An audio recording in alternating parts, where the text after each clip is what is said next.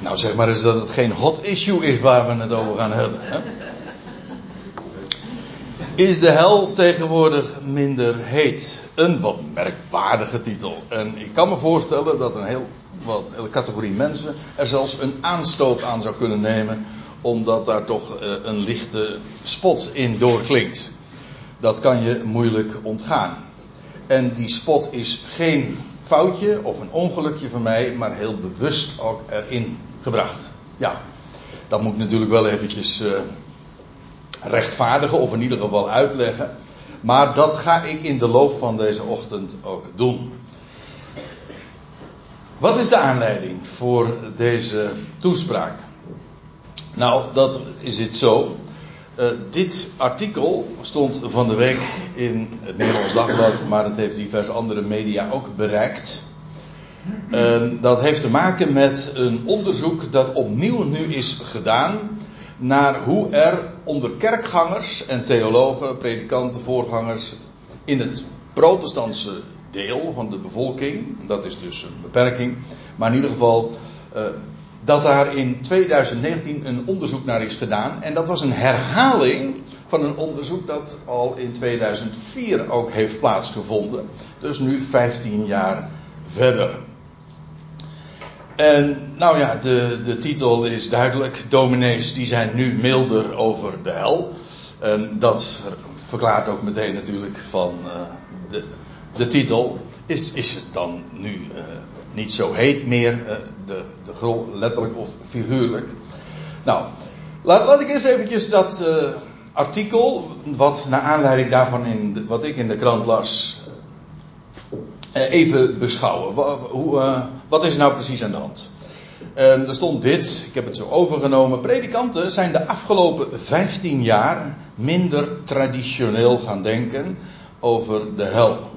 En ze zijn er minder over gaan preken. Daar kun je mij in ieder geval niet van beschuldigen, maar ik ben ook geen dominee. Ja. Uh, kerkleden denken daarentegen opvallend traditioneel over de hel. Ik lees even verder. Dat zijn de opvallendste uitkomsten uit een onderzoek van opinieblad De Nieuwe Koers en kennisplatform Weet wat je gelooft.nl. Zij hielden een enquête onder 1500 christenen, onder wie zo'n 300 predikanten en voorgangers. Het is een herhaling van een onderzoek naar geloof in de hel uit 2004. Ja, dat onderzoek uit 2004, niet de hel uit 2004. Ja. Oké. Vrijdag 14 februari houdt weetwatjegelooft.nl er een studiedag over. Ik ben uit. Nee, nee. Uh, aan de Theologische Universiteit in Kampen. En ik heb het programma ook van die dag al gezien, maar dat laat ik nu verder allemaal even rusten. Ze hadden eigenlijk beter uh, vrijdag de 13e kunnen uitkiezen, misschien denk ik. Maar ja, hadden ze weer even moeten wachten. Uh, de vraaglijst, ik ga even verder. De vraaglijst is 15 jaar geleden met name uitgezet onder predikanten en binnen een beperkt aantal kerken. En dat waren dan met name de protestantse kerken uit de rechterflank. Het werd hier allemaal wat nog nader toegelicht. Dit keer kon iedereen, kon iedereen reageren. Dus ook gemeenteleden en predikanten uit de volle breedte van de protestantse kerk en mensen, gemeenteleden en voorgangers uit andere kerken. Waarbij ik meteen dacht, maar ik ben geen statisticus van beroep. Uh, dan vind ik dat geen goed vergelijk. Want dan de, de, de, de, beide groepen die corresponderen niet. Dus kun je ook niet echt goed vergelijken. En dan kun je wel spreken over een verschuiving. Die uh, ongetwijfeld er in de, uh, inderdaad wel aan de hand is. Maar goed, daar hoef je geen statisticus voor te zijn om dat op te merken. Als je een klein beetje je gevoelshorens uit hebt staan en je weet wat er zo speelt, dan eh, is dat onmiskenbaar. Maar ik vond dit wel een bug, zeg maar, in de enquête uh, aan zich. Want dit is, uh, het, zijn de, de, het is geen goed vergelijk. Het enige wat het wel identiek was, dat zijn de vragen die gesteld zijn. Ja. Uh, het telde een heel aantal vragen. Eerst natuurlijk gewoon een aantal formele vragen die je gewoon bij een enquête sowieso moet stellen. Maar de belangrijkste vraag was ongetwijfeld die van. Die, die hier achter mij geprojecteerd ziet. Vraag 5. Wat is de hel? In welke van de onderstaande beschrijvingen kunt u zich het beste vinden? Ja. Dat laat de optie open dat er geen enkele is van de acht die er nu gaan volgen, waarin je helemaal kunt vinden. Tot die categorie kan ik al verklappen, hoor ik zelf. Maar goed, ze geven acht opties en ze vragen in welke van die acht je, je het meeste herkent. Akkoord. Uh, laten we eens eventjes het rijtje passeren. De hel is een eeuwigdurende, en daarmee bedoelt men dan eindeloze, bewuste, fysieke en geestelijke kwelling. Dit, het wordt nog wat nader toegelicht, maar dit is de uh, van oorsprong de uitleg die over de hel altijd gegeven werd. Dit is de, de meest zware, of zo u wilt, de meest hete versie van de hel. Ja, namelijk het is en eeuwigdurend, het is bewust, bovendien fysiek en ook geestelijke kwelling, die nooit eindigt. Uh, als je hier vijf minuten over na gaat denken, een beetje empathisch, probeer je voor te stellen hoe dat is, en je wordt gek. Dan hoef je niet naar een psychiatrische inrichting omdat je gek wordt, maar dat is gewoon. Het concept zelf is voor degene, voor iedereen die het serieus neemt, en ik spreek in dit geval ook uit ervaring, ik weet het als klein kind nog, dat ik me dat probeerde voor te stellen en ik werd er zo depressief van. Al is het nou. Voor één mens. Dit is acht echt niet voor te stellen. Dit is zo afschuwelijk. Maar goed, dit, vergis je niet, dit is van origine het idee wat gepredikt is over de hel. Daarom wordt dit ook als eerste optie genoemd. En in de loop van de tijd is de hel steeds minder, om eventjes toch in de sfeer te blijven van de titel, steeds minder heet geworden. De soep werd niet zo heet geserveerd als, nee, opgegeten als ze opgediend werd. Zo was die toch. Nou, in, dat is er eigenlijk ook een beetje met de hel gebeurd. Uh, maar goed, dit is het eerste. Uh, de tweede beschrijving die luidt: de hel is een eeuwigdurende, bewuste, geestelijke kwelling. Ziet u het verschil? Hier is het fysieke afgeleid. Het is wel een geestelijke kwelling. Het is inderdaad ook eindeloos en ook heel bewust. Maar het, fysieke is eraf. Oké. Is de kwelling daardoor minder? Nou, in zekere zin wel, want de fysieke kwelling is weg. Maar uh, geestelijk gezien is dit natuurlijk nog nou, afschuwelijk. Ja. De derde versie is. Het wordt steeds, zoals gezegd, eh, steeds iets vriendelijker. Voor zover je dat van hel überhaupt kan zeggen. Uh, de hel is een eeuwige scheiding van God. Die is, het, is ook wat min, het wordt steeds minder concreet, moet ik er ook bij zeggen. Tenminste, de eerstkomende. Want ja, wat moet je je daarbij voorstellen? Nou, in ieder geval, het is een, het gescheiden zijn van God. Uh, wat dat, dat dan ook maar mogen betekenen. Maar in ieder geval, je bent niet bij Hem. Dat. De vierde, dat laat zich eventueel ook uh, nog wel combineren met die voorgaande. De hel kent gradaties voor Satan-aanbidders, begrijp me goed, dit is het, nog steeds gewoon het onderzoek. Hè. Dit is dus niet een invulling, een, een vragenlijst die, uh, die ik zelf heb bedacht. Dit is gewoon zoals dat werd voorgelegd aan die 1500, wat was dat was toch? 1500 uh, christenen. De hel kent gradaties. Voor Satan-aanbidders zal het een eeuwigdurende kwelling zijn, als straf van God. Voor gewone ongelovigen, ja sorry hoor, uh, een eeuwige scheiding van God. En dan de gradaties hebben dan ook te maken met dat wat er eh, heeft voorgedaan in het leven, zodat daar een eh, verschil is in straf en kwelling. Nummer 5. En nu wordt het verhaal wat anders. De hel is tijdelijk. Aha, het eeuwigdurende in de zin van eindeloos is nu vervangen door tijdelijk. Het vuur, hier tussen aanhalingstekens van de hel, is een verterend vuur. Het vernietigt, uh, het vernietigt en de ongelovige houdt op te bestaan. Daar is een theologische naam voor, de annihilatieleer. Daar zit het woordje nihil in, dat betekent je wordt tot niets, oftewel vernietigd. Denk ook trouwens aan ons woordje annuleren. Daar zit dat, dat heeft dezelfde oorsprong. Dat wil zeggen iets uh, tot nul maken. En de ongelovige houdt uh, domweg uh, op te bestaan. Daar zijn trouwens ook nog een paar varianten. De, de hel is tijdelijk. Uiteindelijk komt iedereen in de hemel.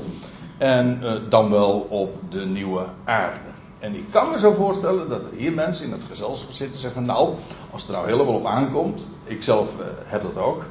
Als ik uh, met een pistool op het hoofd moet kiezen, dan zeg ik van nou, het lijkt misschien het meest op nummer 6. Dat, maar goed. Ja, als we dan toch met heftige dingen bezig zijn, dan mag de pistool op het hoofd ook nog wel. Nummer 7. De hel is geen bestemming voor mensen. Uh, namelijk, voor wie niet tot geloof komt, is de dood het einde. Dat wil zeggen, je sterft en als je geen gelovige bent, dan houdt het gewoon op. Punt. En dan heb je de laatste optie, nummer 8. De hel is geen bestemming voor mensen. Waarom niet? Wel, iedereen komt na het sterven. Sek. Even geen commentaar, weet na het sterven. Uh, meteen uh, in de hemel. Nou, kies maar. Ik, ik, ik heb, ik heb uh, een paar weken geleden, toen had ik al gezien dat uh, deze stichting of deze club bezig was met een onderzoek. Dus ik heb de enquête gewoon voor mezelf ook eens ingevuld. En ik stokte meteen al bij de nummer 1, want ik, ik, ik kon niet kiezen. Dan kun je hooguit zeggen, oké, de vraag was, waar kun je je het beste in vinden? Oké. Maar in geen enkele kan, zou ik me kunnen herkennen. Nou ja, uh, we, we, moeten even verder. Trouwens, er waren nog meer vragen dus. Want uh, ik laat vraag 6 eventjes rusten. er waren nog een aantal andere, ik geloof in totaal 10 of 11 vragen. spreekt u zelf wel eens met anderen over de hel? Nou, die kon ik wel beantwoorden. Jazeker. Heel vaak zelfs. Ik spreek heel vaak met anderen over de hel. Ja. Ik, hè? Stond dat antwoord er ook bij? Ja. Uh, oh, dat is een goeie. Ja, ik heb hier de antwoorden, maar ja, want uh, anders zou ik uh, de hele morgen over dat onderzoek kunnen gaan praten. Dat had ik geen zin in. Maar ik wilde wel eventjes een beetje context geven van, nou ja, wat waren zo de vragen. En, wie gaan er naar de hel? Hoe cruciaal is de hel voor het christelijk geloof? Inderdaad, en iedere keer kon je dus weer kiezen uit een uh, x aantal uh, opties waar je je dan het meest in zou herkennen. En dan de, de, tiende vraag: moeten we het wel over de hel hebben? En het louter feit dat we vanavond, vanmorgen hier bij elkaar zijn om dit thema te bespreken, ja, dan zeg ik ja, we moeten het er zeker over hebben. Want ik vind als er iets is waar toch duidelijkheid over zou moeten bestaan, dan is het wel dit onderwerp. Je zou zeggen van nou, dat zou, uh, dat zou zo langzamerhand toch wel helder moeten zijn. Met loutere feit dat er zoveel zijn. Die nog volstrekt in het duister tasten. En ook predikanten en voorgangers, dat, dat bleek dus ook. Die branden hun vingers er niet aan. Die willen hier niet over spreken. Want ze zitten natuurlijk ook in een enorme spagaatpositie. Want je hebt aan de ene kant de kerkleer. Die daar officieel ook uitspraken over gedaan heeft. Of in ieder geval in een hele duidelijke richting wijzen. Waar je geacht wordt als voorganger en predikant in dienst van zo'n kerk uh, je aan te houden. En aan de andere kant, ja, het, uh, het algemene gevoel wat mensen nu hebben. En daar kun je toch niet meer mee aankomen. En het is een onmogelijke positie. En ik heb ook nu weer in de reacties hierop gezien van. Het is onvoorstelbaar hoe het, de onkunde die hierover bestaat. Dus ja, het lijkt mij. Uh, het loutere feit dat dit van de week weer in het nieuws was. Een hele goede aanleiding om nog eens een keer goed de puntjes op de i te zetten. Um, nou, laten we dan meteen maar gewoon de Bijbel openen. Ik kom straks nog even trouwens terug op, uh, op het onderzoek, of in ieder geval een conclusie van één iemand die uh, daar nog wat afsluitende opmerkingen over had gemaakt. Nou, de eerste echte vraag die werkelijk ter zake doet, is niet wat mensen vinden van de hel.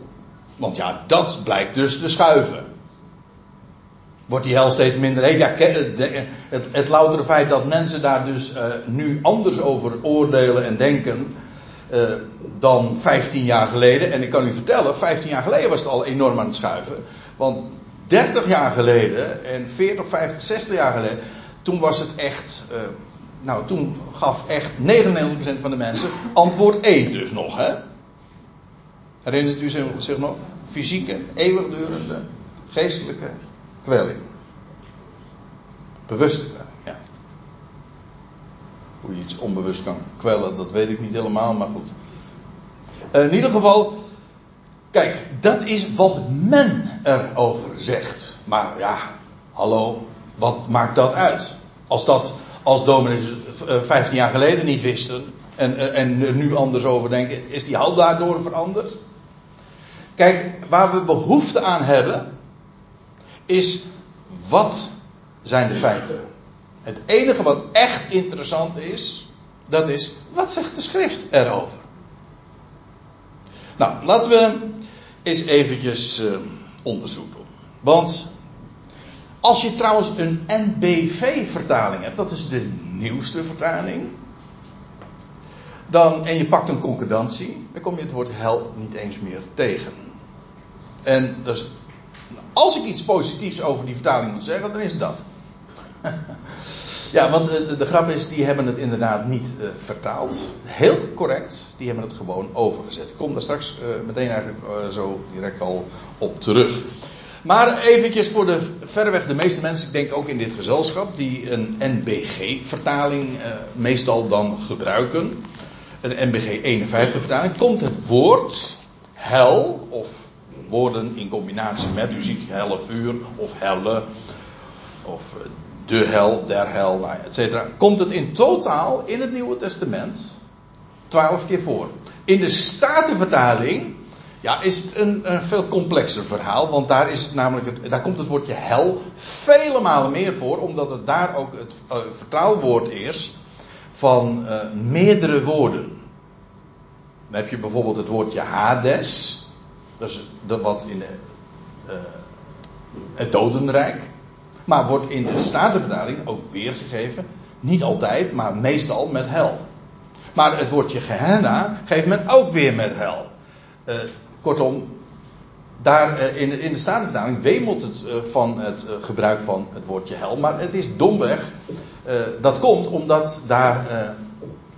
omdat, omdat het als vertaalwoord ik zeg tussen aanhalingstekens, dient van verschillende grondwoorden. Ik, in die zin moet ik, dan moet ik de NBG-vertaling nageven, is wel concordant. Dat wil zeggen, daar waar één woord in het Nieuwe Testament gebruikt wordt, geeft men het consequent weer met hel. En over welk woord hebben we het dan? In totaal overigens twaalf keer. Elf keer in de Evangelie, één keer in Jacobus. Allemaal besnijdenisgeschriften. Het heeft met Israël te maken. Vandaar ook twaalf misschien. Maar goed. Ja, het komt twaalf keer voor in het Nieuwe Testament, NBG. Voor de rest kom je het woord dus in de, deze Bijbel nergens meer tegen. En nou, in het Grieks staat daar dit woord. Dit is het grondwoord en dat is namelijk Gehenna. En dat is het dal van Hinnom. Dat zit namelijk zo. Dat Gehenna, want je herkent dat nauwelijks, maar dat komt omdat Gehenna een, de Griekse vorm is van een Hebreeuws begrip. En u, u weet hoe dat gaat. Dat als je een woord, een plaatsnaam overzet in een andere taal. Ja, dan krijg je, dan, dan in sommige gevallen herken je het nauwelijks. Ik weet dat wel dat ik uh, aan mijn Poolse cursisten dan wel eens een keertje had ik het over Warschau. Nou, moet je, het, moet, je het, moet je een Pool over hun hoofdstad horen. Dat, daar lijkt het woordje Warschau eigenlijk nauwelijks nog op. Toch is het een overzetting. Maar zo gaat het met heel veel woorden. En dat geldt voor dat Gehenna ook. Dat is de Griekse vorm, maar eigenlijk van een Hebreeuws woord. Dus uh, een Hebreeuws woord wordt dan in, zeg maar, in de Griekse tongval gezet. En ja, dan uh, iemand met Hebreeuwse oren die herkent het nauwelijks meer. Maar goed. Uh, laten we even naar de Wikipedia gaan. Ja. De, de encyclopedie. Trouwens, je zou naar willekeurig elk naslagwerk toe kunnen gaan. En kijken van wat is nou Gehenna. Het is namelijk volstrekt onomstreden wat hierover te melden valt. Als het begrip zelf, Gehenna. Nou, dat is Hebreeuws. U ziet ook meteen, de Griekse vorm is afgeleid van de naam van het smalle, rotsachtige dal van Hinnom. Gai Hinnom. En dat is nou Gai ben Hinnom, het dal van de zonen van Hinnom. En als je dat dus uh, op zijn Grieks zegt, dan krijg je Gehenna. Zo. En dat is dus uh, een dal. Hier zie je een foto daarvan. En uh, ik weet dat er. Ik kan zo een heel aantal mensen hier aanwijzen waarvan ik weet dat die daar ooit ook wel eens een keer geweest zijn. Hè? Want je kunt gewoon naar de hel lopen. Nee, dat is geen. Uh, dus, het is gewoon waar, ja. Je kunt naar, nou, hier vandaan is een heel eind. Hè? Het, het regent er? Ja. Dus, uh, ja, en, trouw, oh, trouwens, het is nu een, een, heel lieftallige plek, waar een park, waar je gewoon even kunt uh, uitrusten. In de hel, dus ja, Gehenna. Dat is het woord. Het is een dal ten zuiden van Jeruzalem. En als je even doorloopt uit het uh, dal van Hinnom. Dan kom je in het Kidrondal dat tussen de Olijfberg en Jeruzalem in ligt. En, nou staat erbij, het wordt ook wel in het Nederlands vertaald als hel. En nou ga ik er zeggen, nou ja, uh, het klopt wel, maar vertaald als hel is geen goed uh, begrip, denk ik. Want sowieso, plaatsnamen vertaal je niet. Dat doe je niet. Je zet een, een, een plaatsnaam gewoon over. Ik had het net over Warschau. En uh, trouwens, wij spreken over Peking. Of nee, tegenwoordig Beijing natuurlijk. Maar als je het een Chinees hoort zeggen, dan, dan is, klinkt het nog weer heel anders. Maar toch, nou, ik zal een heel aantal voorbeelden geven, ook hoe dat werkt dan in het in het Griekse Nieuwe Testament, zoals wij dat dan vervolgens in het Nederlands tegenkomen. Bijvoorbeeld dit. Welk, welk woord zou dit zijn? Welke plaatsnaam? Jeruzalem. Ja, het is gewoon Jeruzalem. Je hebt Bethlehem. Ja, dat is Bethlehem. U ziet het, op het moment dat je het op zijn. Trouwens, als je dit zegt op zijn Hebreeuws, dan zeg je Bait Lechem. Huis van het brood. Maar als je dan weer het Grieks zegt, dan wordt het Bethlehem. En in het Nederlands wordt het weer Bethlehem. Het, maar je herkent, als je een beetje moeite doet, kun je het gewoon al, altijd toch weer uh, terugvoeren. Het is vaak verhaspeld, want dat krijg je dan op het moment dat je het in een andere tongval gaat overzetten. Of Nazareth, nou ja, die is makkelijk, hè? Dat, is, dat is gewoon Nazareth gebleven. Uh, Galilea, ja, dat is Galilea. En I, um, I Judea, Judea, Judea. Ja, het is heel gemakkelijk herkennen. En Gehenna. Hel. Pardon, dat is geen overzetting, hè? Want plaatsnamen vertaal je helemaal niet. Ik zal u vertellen, het woordje hel uh, is. Dat komt eigenlijk nog weer van een Nederlands uh, werkwoord zelfs. Waar ons woord helen ook verband mee houdt. U weet, helen, dat is al een beetje een criminele activiteit, dat je iets onrechtmatig toe-eigent en verkoopt. En ik moet u zeggen, ik heb daarover doorgedacht. Ik dacht, hé, hey, helen, ja. Iets onrechtmatig toe-eigenen. en dan vervolgens verkopen. Nou, dat is er inderdaad wat er met de hel gebeurd is.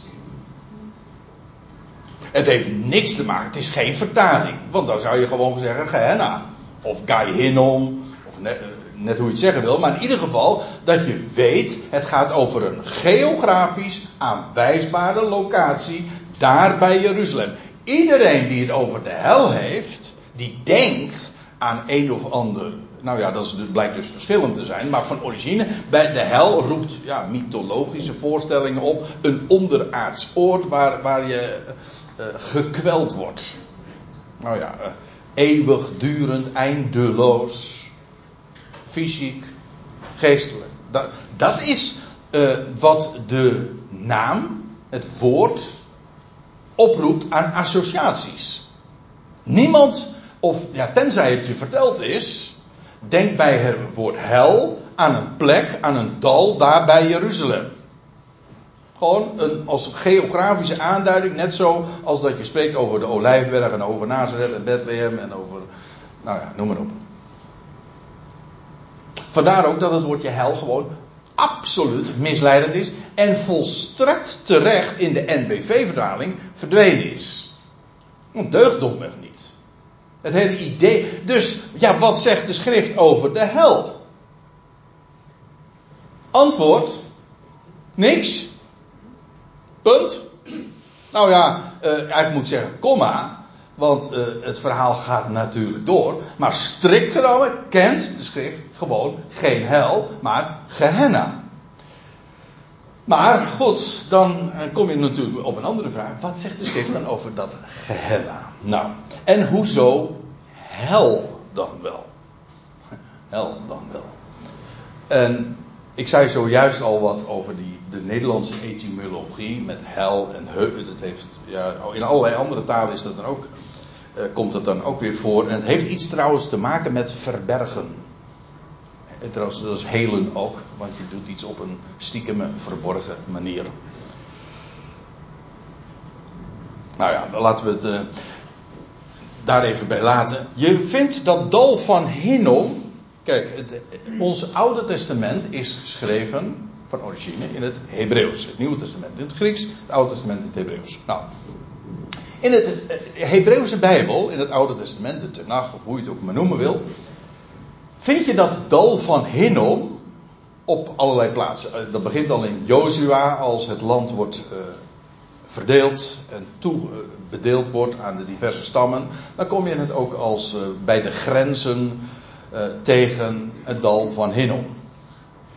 En dan, het wordt een berucht dal in de dagen van de koningen. Je vindt het al trouwens voor het eerst bij Salomo. En dan staat er in 2 Kronieken 28 van koning Agas. Er was een koning uit het huis van Juda. En dat was een hele kwalijke kerel geweest. Want hij, staat, hij was 20 jaar oud toen hij koning werd. Hij regeerde 16 jaar te Jeruzalem. Eh, nee, is, dat suggereert een beetje van alsof hij daarna in, op een andere plaats ging eh, regeren. Nee, hij regeerde, hij regeerde 16 jaar, namelijk te Jeruzalem. Hij deed niet wat recht is in de ogen van Yahweh, zoals zijn vader David, die wel deed wat recht is in de ogen van, David, van, van. Overigens, vader moet je niet. Uh, het, zijn voorvader dan.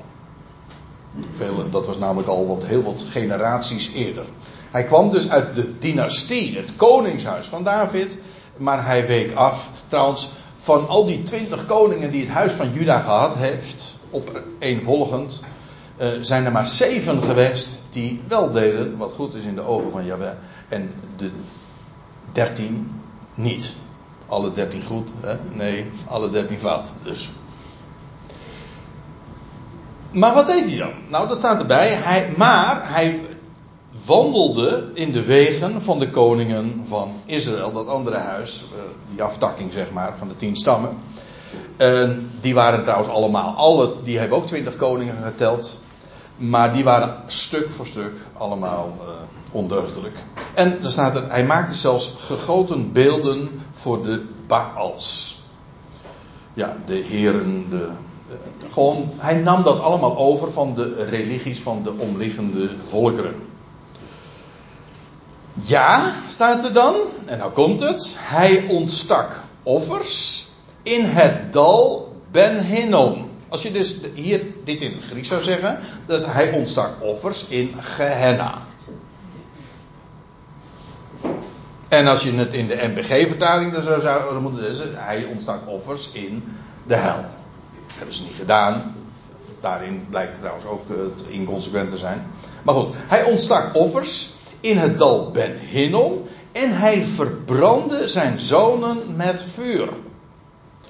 Ja, in overeenstemming met de gruwelen. En gruwelen is, in, een term in, het, in de Hebreeuwse Bijbel die standaard gebruikt wordt voor afgoderij. Een gruwel is een afgod. Daar gruwelt God van dus.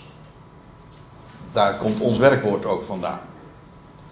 Uh, hij ver, er staat trouwens dat hij in 2 Kronieken 23, hij deed zijn hij deed mensen, maar van zijn zonen al, levend door het vuur gaan. Ja, zodat ze dus stierven. En nou begrijp je ook waar dat idee van hel vandaan komt. Namelijk dat je mensen levend door het vuur laat gaan. En zo, uh, al moet ik erbij zeggen, dat het idee van hel nog vele, vele, vele, oneindig zelfs, erger is. Omdat dit, hoe afschuwelijk het ook is en hoe zeer de Bijbel ook zegt van het was een gruwel. Dit was voor God een gruwel. Maar het idee van de hel is nog tot in, uh, in het oneindige gruwelijker. Waarom? Omdat hoe erg dit ook is, dit is tijdelijk. Als je zoiets doet, dan duurt dat een minuut of, nou ja, uh, hooguit een paar minuten. En dan is iemand dood. Waarschijnlijk nog minder. En dan te bedenken, het idee van de hel is dus niet even, wat hier koning Agas deed. Nee, eindeloos. Dat is de hel.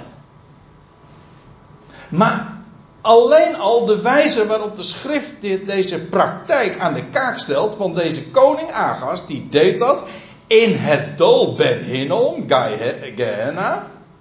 Hij verbrandde zijn zonen met vuur in overeenstemming met de gruwelen van de natieën, van de volkeren. Die Yahweh voor het aangezicht van de Israëlieten had verdreven. Dat wil zeggen, ze hadden een stuk land gekregen. En de, de volkeren die daar eerder woonden, die zijn verdreven. En waar maakte die zich schuldig aan? Aan dit soort praktijken. Wat de achtergrond daar dan van is, uh, dat doet nu even niet de zaken. In ieder geval, koning Agas, die maakte dus van dat dal van Hinnom een, een gruwelijke plek, omdat hij notabene zijn eigen zonen, hij, deed daar, hij meende daar ook goden een, dienst voor uh, te, te bewijzen, en deed deze gruwelijke dingen. Ja, nou dat is precies eigenlijk wat de hel is. Alleen, dat moet ik erbij zeggen, maar ik gaf het net al even aan, maar ik benadruk het nu bij deze nog eens. Het concept van de hel is eindeloos erger dan wat koning Agas deed. Het is gewoon objectief. Namelijk iemand levend in het vuur laten kwellen en pijnigen. En, maar het concept van de hel betekent dat het eindeloos durend Houd me even vast. Voor, in de Bijbel is, wordt het gelinkt aan gruwel en aan afgoderij. Vandaar ook dat ik daar ook absoluut niet met, uh, met eerbied of zelfs respect over kan spreken. Het, is, het ligt een beetje in dezelfde sfeer als van Elia lees je dat hij als hij dan uh, het bewijs gaat leveren over, over God, wie de ware God is. Uh, daar op de Karmel. Weet u wel? Dat hij daar die, die 300 afgoden priesters had. Voor, voor de Baal. En, dan, dan gaat, en wat doet Elia dan? Met achting spreken over hun, hun ideeën? Nee, helemaal niet. Hij steekt de draak mee. Het is gewoon, het is gewoon humor. Hij, hij bespot het. En hij zegt van nou, weet je wel, dan gaan die afgodenpriesters gaan ze zich helemaal pijnigen. En dan roepen ze helemaal in hysterie en, en extase tot hun God. En, en dan zegt hij van. En dan, en, ja, want er zou vuur uit de hemel moeten komen. En dat gebeurt niet. En dan zegt Elia: Je moet wat harder roepen. Want misschien zit hij wel op het toilet. Zo. Hij stikt gewoon verschrikkelijk. Ik zeg het nou even met mijn eigen woorden. Is hij zijn voeten aan het bedekken. Zo. Het is gewoon. Uh, het is dus afgodisch. Het is een afgodische leer. En dat zie je dus eigenlijk al meteen waar als je, uh, als je nagaat waarom dat uh, dal van Hinnom, Gehenna, uh, dient als, als aanduiding van de hel. Dit is de connectie. Maar hou hem vast, het is een gruwel. Alleen het dat basisidee is al een gruwel. Nou, het woord hel, zoals we dat in onze vertaling, ik gaf het al eerder aan, dat komen we dus tegen in het Nieuwe Testament twaalf keer. En met name dan in de evangeliën. En laat ik u dan meteen eens even meenemen naar de eerste keer trouwens dat we hem in het Nieuwe Testament tegenkomen. Matthäus 5, vers 22. En dan zegt de Heer Jezus, dit is in de dus een citaat uit de MBG-vertaling. De zogenoemde bergreden. Ik zeg de Heer Jezus spreekt tot het volk Israël. Hij was gezonden tot het huis Israëls. En in die setting kun je alleen die woorden ook maar begrijpen. Hij zegt, ik zeg jullie, ik zeg jullie, een ieder die in toorn leeft tegen zijn broeder, zal vervallen aan het gerecht. En wie tot zijn broeder zegt leeg hoofd, zal vervallen aan de Hoge Raad. En wie zegt dwaas, zal vervallen aan het helle vuur. Er staat letterlijk dus het vuur van Gehenna. Overigens, dit is niet symbolisch. Dit, het is misschien sterk aangezet, dat wel, maar het is heel concreet. Wat de Heer hier zegt is, hij spreekt hier over de, de regels die er zijn in het koninkrijk. Straks, als het koninkrijk gevestigd zal worden, hier op aarde, vanuit Jeruzalem, de troon van David gaat hersteld worden, de dynastie, de zoon van David gaat daar heersen. En dan zal daar een strenge rechtspraak ook zijn. In de toekomende millennium zal er een strenge rechtspraak zijn. En dan staat er ook van wie dat zomaar onrechtmatig tegen zijn broeder zal zeggen, die zal vervallen aan het gerecht. Dat wordt niet gepikt of getolereerd. En wie zegt tot zijn broeder leeghoofd, die zal vervallen aan de Hoge Raad. Met andere woorden, dat wordt niet getolereerd. Zulke uh, kwaadsprekerij. En dan ook uh, als variant, en wie zegt dwaas, die zal vervallen aan het vuur van Gehenna. Alsjeblieft. Zo streng zal de, zullen de regels zijn. Ik, ik zie geen enkele reden om dit vergeet, te vergeten. Het gaat inderdaad over de raad, over het gerechts, over de, het juridische systeem in de duizend jaren die nog gaan komen. In het komende millennium. Kan ik zo zeggen, in het komende millennium. Is het gemak eh, als je in 2020 zo'n toespraak dan houdt. Maar goed. Um, nog een andere schriftplaats. In uh, Marcus 9, ook uit de MBG-vertaling citeer ik. Het is beter, uh, dan zegt hij van de, ruk je ogen uit, want het is beter dat je met één oog het koninkrijk Gods binnengaat, dan dat je met twee ogen in de hel geworpen wordt. Nee, ook hier uiteraard weer, het is voor, voor nu voorspelbaar als je eenmaal verteld hebt van hoe het zit met die hel, dat Gehenna is, dan kun je natuurlijk op je vingers natellen. Dan moet hier dus ook Gehenna staan. Ja, dat je met twee ogen in uh, het uh, Gehenna geworpen wordt. En dan zegt de Heer er iets bij. En dat staat er trouwens verschillende keren als toevoeging. Uh, wordt dat erbij vermeld. Waar, waar, waar doelt dat woordje waar op? Nou, op het Gehenna. Hou vast. Waar hun worm niet sterft en het vuur niet wordt uitgeblust. Nou, ik heb hier wat over gehoord ook en gelezen. En uh, dit mensen krijgen de, de rilling op het lijf. Want hoe wordt dit uitgelegd? Dan als je inderdaad uh, je schuldig maakt uh, aan deze dingen, dan kom je in de hel. En daar zal de worm, en dat, wordt dan zo opgevat, de worm van wroeging. Ik ken, ja, kent u die term niet? De worm van wroeging, die zal je aan blijven vreten en zal niet kapot gaan, niet sterven. En het vuur wordt er niet uitgeblust. Neem de woorden zoals ze staan. En pas het toe op de hel. En nou ja, dan krijg je dit soort uitleggingen. Weet u hoe dat komt? Dat komt omdat men gewoon niet leest wat er staat. In de eerste plaats, men heeft van de hel. Eh, pardon, van Gehenna, het dal van Hinnom, hel gemaakt. En dan, heb je, dan is het kwaad eigenlijk al geschied. En dan vervolgens niet begrijpen waar de Heer hierop doelt. Waar hun worm niet sterft en het vuur niet wordt uitgeblust. Dat is een parafrase. Dat is een, uh, hij refereert aan een tekst in het Oude Testament. En kan u verklappen welke, namelijk Jezaja 66. En het is heel makkelijk te onthouden. Het is namelijk het laatste vers van het grote boek Jezaja. Laatste, de laatste versen. Daaraan refereert het. Dus als de Heer het heeft over, over Gehenna, waar hun worm niet sterft en het vuur niet wordt uitgeblust, dan verwijst hij naar de Hebreeuwse Bijbel. Laten we daar naartoe gaan. Jezaja 66. En wat dacht je wat? Dan gaat het inderdaad over het toekomende koninkrijk. Dat millennium waar ik het over had. Waar de zoon van David zal heersen. Waar niet alleen over Israël, maar over de alle volkeren een, een koninkrijk zal zijn aangebroken. Een rijk van vrede en gerechtigheid. Ook strenge discipline, dat wel. Maar volstrekt rechtvaardig. En ook vrede. Geen oorlogstuig meer, alle zwaarden zullen zijn omgesmolten tot ploegschade, staat er. Dat.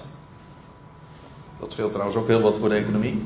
Als je alle oorlogstuig, als je alles wat je investeert in de wapentuig, dan kan gaan inzetten voor vredevolle doeleinden. Daar heb je inderdaad ook een, een, wereldregering voor nodig, die gaat er komen. Maar goed. En het zal geschieden.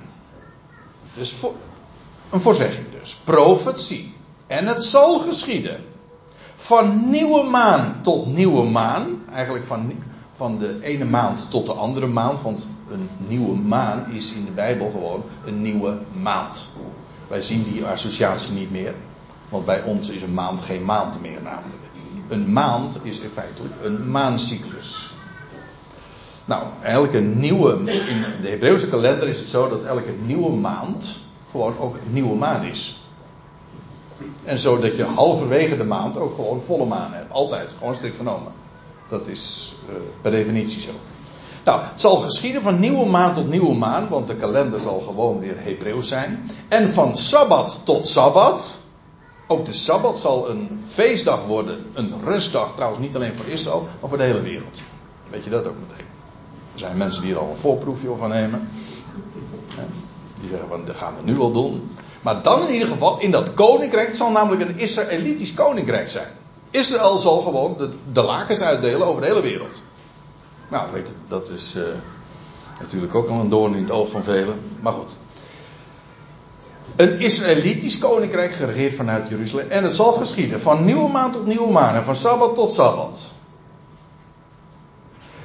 Dat al wat leeft zal komen. Dat stond trouwens al eerder in Jezaja. Want alle volkeren zullen optrekken.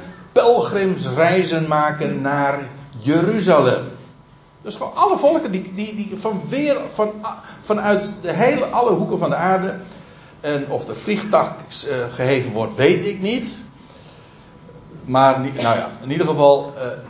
Er worden dus gewoon voortdurend reizen georganiseerd naar Jeruzalem. Waarom? Omdat daar weer een tempel ook gebouwd zal worden. Een plaats zal zijn van onderwijs en vanuit jullie. Want des Heren woord, dat is ook Jezaja 2 en 11. Des Heren woord zal uitgaan van Jeruzalem en zijn stem vanuit Sion. En volkeren zullen optrekken. Nou, en hier staat het ook. Dat in die tijd, dat al wat leeft zal komen om zich voor mijn aangezicht neer te buigen, zegt Jahweh. En dan staat er, nou komt het, vers 24, het laatste vers. En zij, wie zijn dat? Nou, dat is al wat leeft, dat is voor mijn aangezicht, want God woont dan in Jeruzalem, letterlijk. Um, En zij zullen uitgaan,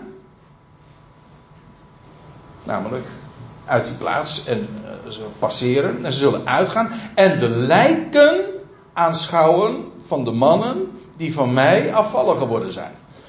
Want hun worm zal niet sterven en hun vuur zal niet uitdoven en zij zullen voor al wat leeft een afgrijzen wezen. Als u zegt, maar dit is wel een afgrijzelijk beeld, dan zeg ik, ja dat klopt en dat is ook de bedoeling. Want er gaat ook educatie van uit. Want wat hier beschreven wordt, is dat daar bij Jeruzalem, en we weten inmiddels ook dat dat in Gehenna zal zijn, dat daar lijken liggen, onbegraven. En dat is op zich al een vernedering. En daar, daar worden geen, daar liggen geen levenden te branden of zo, of worden gekweld. Nee, daar liggen lijken. Die niet begraven zijn. En dan staat erbij, namelijk van de mannen die van mij afvallen geworden zijn. En wie, wie dat zijn, dat, dat doet me even niet de zaak. Het is genoeg om in ieder geval op te merken, zijn goddelozen. En ze krijgen geen eervolle begrafenis en die lijken liggen daar. En dat zal afgrijzelijk zijn voor iedereen die dat zo vanuit de, van op een afstand zo ziet.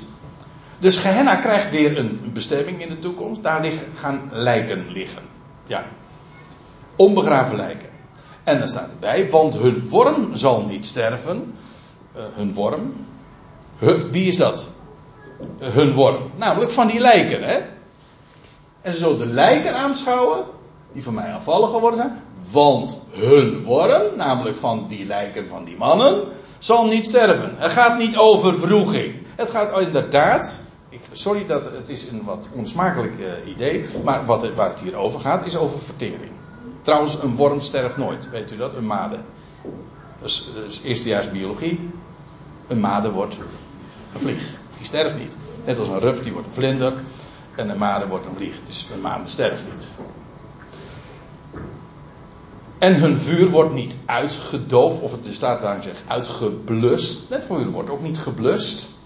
Dat wil zeggen het eh, heeft niets met de hel te maken. Dat heeft men ervan gemaakt waar levenden in een onderaards oord gekweld worden. Helemaal niet. Het gaat over lijken die onbegraven liggen. En dit is dus in feite, wat, waar het over gaat, is Gehenna in de toekomst. Waar dit zo, dit tafereel te zien zal zijn.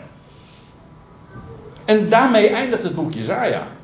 Dit gaat dus over het toekomende rijk. En met kwelling heeft het niets te maken. Het heeft inderdaad wel te maken met een juridisch systeem. Waarbij het zo eh, zal aflopen met degenen die, die rebelleren tegen de heerschappij. Absoluut.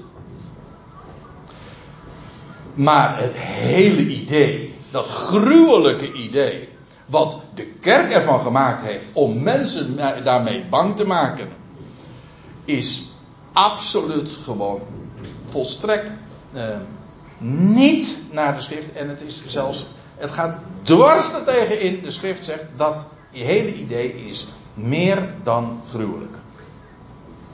Nou, wat zegt de schrift over de hel? Dit. Over Gehenna. In het verleden, wat koning Agas daar onder andere gedaan heeft. En wat Gehenna in de toekomst weer zal zijn. Ja, en dan wil ik trouwens nog even iets zeggen. Hel 2.0, ja, uh, weer de nieuwe versie van de hel. Want ja, de theologen die moeten zich natuurlijk voortdurend aanpassen. Want ja, de, de, het algemeen gevoelen verandert. Ja, en dan moet je dat dan weer theologisch uh, kloppend maken. Nou, ik las in, uh, in, als commentaar het volgende. In diezelfde editie van de nieuwe koers biedt systematisch theoloog Willem Maarten Dekker een manier om vast te houden aan het idee van Gods oordeel, maar dat los te zien van de hel. Oké, oh wacht, er moet geschoven worden. Want ja, oké. Uh, liever koppelt hij de hel los van het oordeel met het uitgangspunt dat goddelozen, en wie dat zijn, daar hebben we ons totaal niet mee te bemoeien, zo zegt hij, vernietigd worden. Zodat er maar één rijk overblijft, Gods rijk. Aha, dus hij, dit is de leer van de annihilatie. Geen kwelling meer, Nee, de goddelozen worden vernietigd. Is dat een verbetering? Lijkt me wel. De leer van de annihilatie, dus dat de goddelozen vernietigd worden, gewoon doodgaan en er niet meer zijn. Nou, dat is een enorme winst ten opzichte van de leer van een hel. Absoluut. In feite heb je dan ook het idee wat de meeste mensen hebben over de dood. Zeggen, nou, dan ben je er niet meer. Ja. Oké, nou, dat is wat uh, systematisch theoloog Willem Maarten Dekker ervan zegt. Hij zegt er trouwens nog dit bij. De keuze voor de hel als definitieve dood is bijbels gezien niet de enige mogelijke keuze.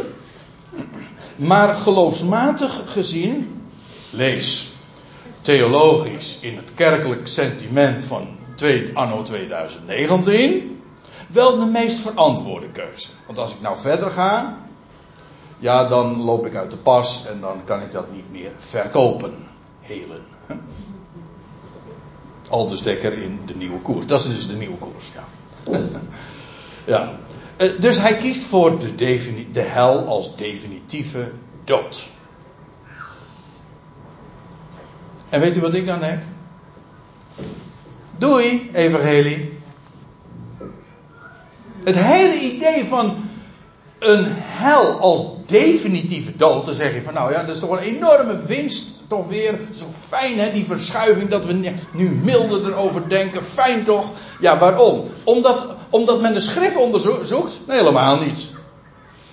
We, we kunnen er niet zo mee uit de voeten meer, dus gaan we het aanpassen, gaan we schuiven.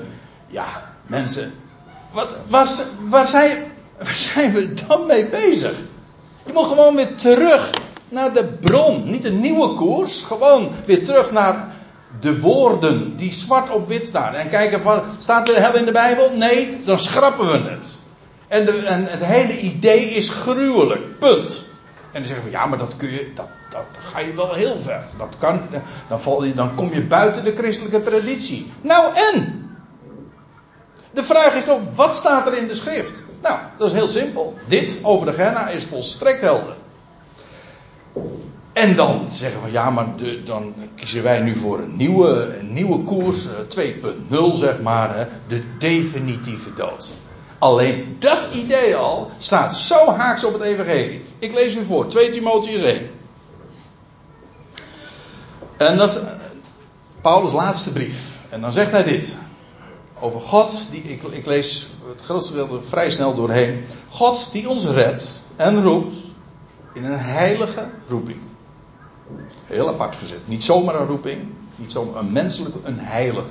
Een roeping apart van hem namelijk. Niet naar onze werken, maar naar zijn eigen voornemen en genade die aan ons gegeven wordt in Christus Jezus voor eeuwige tijden. Eerst even dit. Hij roept, hij redt en roept en dat is niet in overeenstemming met onze werken, dus, dus niet vanwege onze prestatie. Nee, het is zijn eigen voornemen. En wanneer is die, eh, en naar zijn eigen genade, de genade die hij geeft, en die, wanneer is die gegeven, staat er voor eeuwige tijden. Die moet je ook vasthouden hoor, want het hele idee, want hier staat in het Grieks het woordje aionios, dat is een bijvoeglijk naamwoord voor aion, en dat is dus eeuwig. Maar vergis je niet, daarom zet ik ook eeuwig. Betekent gewoon in, in overeenstemming met eeuw. Je hebt jaarrug, dat heeft te maken met jaar, en eeuwig. In overeenstemming met een eeuw. In dit geval dan niet 100 jaar, maar een tijdperk. En dit is leuk, hè, want men zegt dan van dat woordje aionios, dat betekent zonder begin, zonder einde. Nou, hier staat voor dat die genade ons is gegeven voor eeuwige tijden. Waaruit het hele idee dat eeuwig dus geen begin zou hebben, meteen al eh, naar de prullenbak kan, want er staat voor eeuwige tijden. En bovendien, eeuwig staat dus niet tegenover tijd, het zijn eeuwige tijden. En dus een eeuwige tijd wordt, heeft een begin, want er is sprake van voor eeuwige tijden. Het heeft ook een einde, want het wordt weer opgevolgd door een andere eeuwige tijd. Alsjeblieft, het hele idee van dat eeuwig, dat zonder begin, zonder einde zou betekenen, is gewoon absoluut niet waar. Eén zo'n uitdrukking uh, is al gewoon daarvoor uh, fataal. Ik lees verder. Genade die ons gegeven wordt in Christus Jezus voor eeuwige tijden. Maar, kom op. Uh, kom op. ik bedoel, nu komt het. Maar nu. nu Oké, die is ons gegeven. Dus voor eeuwige tijden. Dus voordat de tijden van de eeuwen, van de ionen gingen lopen, was het ons al gegeven. Dus voor. Heeft dus niets te maken met, met uw keuze of uw prestaties. Nee, het is gewoon zijn voornemen. Zijn genade. Oké, dat was. Toen al lag dat vast. Toen was het reeds gegeven. Maar die, is, die nu geopenbaard wordt door de verschijning van onze redder, Christus Jezus. En dan komt het, die de dood teniet doet. Wie is Christus Jezus? Sinds hij verschenen is, sinds zijn opstanding uit de doden. Trouwens niet zoals de NBG-vertaling zegt, die de dood niet gedaan heeft, dat is niet waar. Hij doet de dood niet. Het staat in de aorist een tijdloze vorm. Gewoon als feit. Christus Jezus, die de dood teniet doet. Dat is ook de redding. Want we zijn stervelingen en hoe wordt een sterveling gered? Wel, doordat, nou laat ik het verder lezen, die de dood er niet doet en, of namelijk, leven en onvergankelijkheid aan het licht brengt door het evangelie. Dus, wat doet dat evangelie? Wat brengt dat aan het licht? Het evangelie brengt leven en onvergankelijkheid aan het licht. Voor wie? Op basis van wat? Van, van onze werken? Nee, uitdrukkelijk niet, want het is al voor de, voordat de tijden gingen lopen, was dat al gegeven. En nu is het geopenbaard. En sinds Christus Jezus uit de dood is opgestaan, hij heeft de dood overwonnen, maar nog niet te niet gedaan. Hij doet de dood te niet. Dat wordt is een feit. En, als hij de, en hoe doet hij dat? Nou, door alle mensen levend te maken. Onvergankelijk. En als alle mensen levend zijn in onvergankelijkheid, is er geen dood meer. Zo moeilijk is het niet hoor. Hij maakt allen levend. In rangordes, dat staat dan weer in 1 Korinthe 15. Maar uiteindelijk, de dood wordt als laatste vijand teniet gedaan. En als de dood teniet gedaan wordt, ja, dan maakt hij allen levend. En als allen levend gemaakt zijn, is de dood dus teniet gedaan. Nou, en dat is het evangelie. Het evangelie is dus de boodschap ik zeg het nog eens, is de boodschap dat Christus Jezus de dood niet doet, namelijk door leven en onvergankelijkheid aan het licht te brengen. Wat zegt Maarten Dekker? Nee, de dood, er is een definitieve dood. Dat is de hel. Nou, dat is dus niet het evangelie. Als je dat zegt, dan doe je precies het evangelie doe je niet de dood niet, doe je het evangelie niet. Ja, het is heel zwart-wit. Maar ik ben ongelooflijk blij dat het zo is. De definitieve dood. De dood wordt er niet gedaan en het leven met allemaal hoofdletter, want onvergankelijk, dat is definitief. En Paulus zegt waartoe ik werd geplaatst, namelijk voor dat, door het evangelie, hè, waarin de dood wordt er niet gedaan, en leven en onvergankelijkheid aan het licht gebracht wordt. Het evangelie, waartoe ik, zegt Paulus, werd geplaatst als heraut. Vertel het maar, uitroepen. Afgevaardigd. Apostel. En leraar van natie.